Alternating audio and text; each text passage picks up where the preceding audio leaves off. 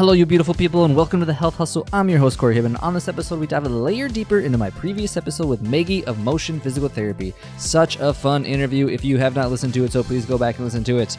It was so much fun. She was funny, she's witty, she's great. Uh, it was just an amazing time to spend time with her. Um, but three things that we get into and highlight on this episode is three ways in that you can get great instead of just being busy what Maggie's belly up philosophy is and how she instills that into her culture, and lastly, how to find time for yourself and why you need to honestly pay attention to your energy levels and what fires you up and what drains you. If you haven't already, do us a huge favor and please subscribe and write us a review. This show is about helping health and fitness professionals to build a business that fits your lifestyle. By giving us a review, it helps other people find the show and join us on that journey. Also, if you're looking for tips about designing your website and marketing your health business, sign up for my Three Tips Tuesday newsletter at CoreyHi.com. Without further ado, mm, let's go. Idea number one get great, not busy. I love this. She tells a story about how she hasn't spent a lot of time marketing her business. She's really put more of her energy into mentorship and coaching and training and providing the best service that she possibly can to her clients and patients. And I think this is an amazing marketing strategy for everyone in every service business across the board is that if you are just providing really high quality care and you're treating your customers like gold, they're going to tell their friends and family about you and you're going to grow organically from there. However, I do want to say that there is some degree that if you are in the earlier stages of your business, that it can be useful to find a way to do both is to provide great high quality service and also get out into your community and show that you know how to provide great and high quality service. I'm going to give you three ideas that help you do so. Number one, partner with someone in your community and give a workshop. So I literally just had another conversation with another physical therapist actually who's partnering with somebody to give a workshop in their town. I think they're charging maybe $30 to attend this session. And this does two things. One, by charging people, it shows people that you're serious, that you're legitimate, that you actually know what you're talking about. It helps create trust in your community. And it also shows that you are getting great and not just busy. You are actually doing what is necessary to coach and train and teach other people how to do something that is going to add value to their life. And so it positions you as an expert and it allows you to build those relationships with people in your local community. And so it will ultimately, hopefully, lead to more clients and customers in your clinic. Number two, give an online webinar. I love this one because it's simple to set up. You basically just set up an event online, you invite people. Again, I think charging can be really useful. I think oftentimes we want to do everything for free in hopes that people will show up. But honestly, the but the irony in this is that people don't value things that they don't pay for.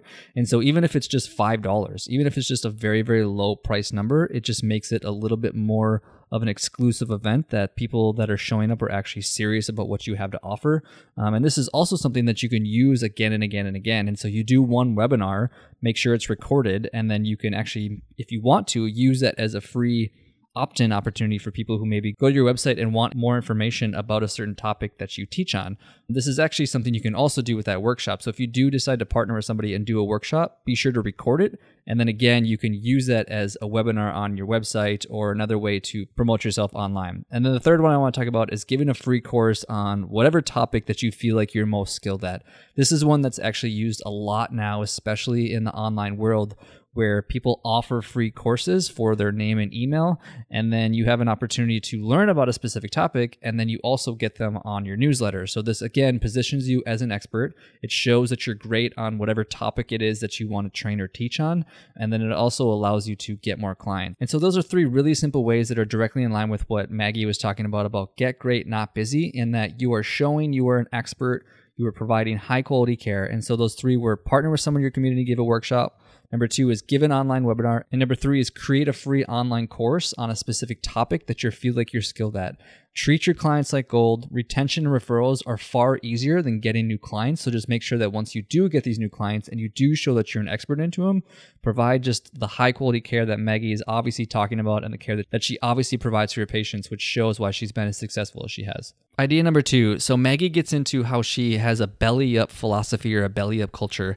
And really what she's talking about is she's creating an open space and an open culture where people can really say and do whatever they want. So if you have a certain interest or passion area, she's there to support you and, and help you create that vision that you have in mind And really, what she's talking about is creating a culture of psychological safety. And if you're unfamiliar with that expression, basically just what it means is a culture where people feel safe to express themselves and to be themselves and to say ideas that are unique or creative or maybe even feel dumb to say. And if you have a culture where those things are open and the playing floor is open to really saying and being your authentic, true, vulnerable self, that creates a much happier place. And if you have happy employees, you have happy patients and you have happy clients and it just creates a lot better environment for everybody across the board. And there's actually a phenomenal book on this idea called The Culture Code. And if you haven't read it, I'll give you the three big takeaway ideas from that book it's build safety, share vulnerability, and establish purpose. And so, number one is build a culture of safety where you're basically leading with vulnerability and you're making an environment or you're creating an environment where people feel okay saying something that might feel stupid. Number two is share your vulnerabilities, lead with vulnerability. Be the person that's open and saying something like, hey, I made a mistake last week. This is where I messed up. I'm sorry about that. I've learned from it. I'm going to grow from that. Being the person that leads with that vulnerability now allows people to show up as their vulnerable self too. You have to lead with vulnerability if you want to get vulnerability. And that's not only true in the work environment, that's also 100% true in your personal life as well. Don't need to get into that tangent. I'm no relationship expert, but just keep that in mind is that when you lead with vulnerability, you get vulnerability back. And the third one is establishing purpose. So basically knowing the story and the mission behind what you're doing with the company company? Do you have shared goals and vision within a company and a culture and a people that you're working with? If you don't, then you're not going to be on the same page and you can't really create that cohesive environment where people feel like they're working towards a common goal together. And so those three are build safety, share vulnerability, and establish purpose. Those are three big ideas from that book, The Culture Code. If you want more about it, obviously go find that book.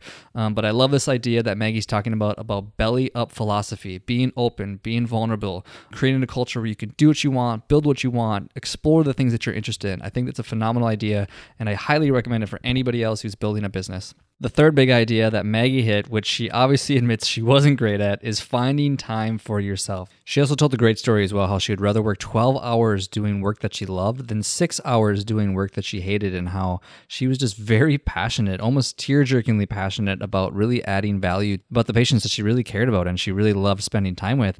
And the reason I wanted to bring this one up is because it is actually very close to my heart as well. And that I remember when I was working in a scenario in a situation where I really wasn't that passionate about it. And I was doing work that I really wasn't that fired up about. And I just remember the effect of how many mental cycles I would burn through on things that I really shouldn't have even been thinking about. Like you would wake up on Sunday and you would already start thinking about the work that you had to go into on Monday, or you would resent about some of the work tasks that you had to do, or you were justifying why you should stay at that job, or you were thinking about someone that that you had to go in and see at the office, or it was just really affecting other areas of your life. And so, if you start to notice in your own life where you're burning through mental cycles and you're already thinking about things in the weeks ahead that you really don't want to be thinking about or concerned with, it might be a time to check in with yourself and figure out if you're doing the work that you really should be passionate about doing. Because I guarantee you that there's somebody else out there that would be super excited and fired up about the work that you're doing. And if that's not you, let them take that spot. Let them fill that role and find the role that really fires you up and you can pour your heart and energy into. Otherwise, what's the point? Like, why are you doing it? If you ever find yourself justifying why you're staying in a situation, a job, a career, even a business, you might want to check in. You might want to pause, take a break, and go, okay, is this really where I need to spend my time and energy? Am I wasting all this mental cycles and energy on something that I'm not even excited about? If that's your answer, the best thing you can do is start figuring out what intrigues you and leaning into that. And I promise you, when you actually start leaning into the areas of your life that you have energy that's flowing, doors will open up that you never expect to open up. It's exactly what happened when I started paying attention to what fired me up, what got me excited, what I'm curious about, what I enjoy just spending time doing, and leaning into those more and more and more, and leaning into those relationships that are related to those things that fired me up.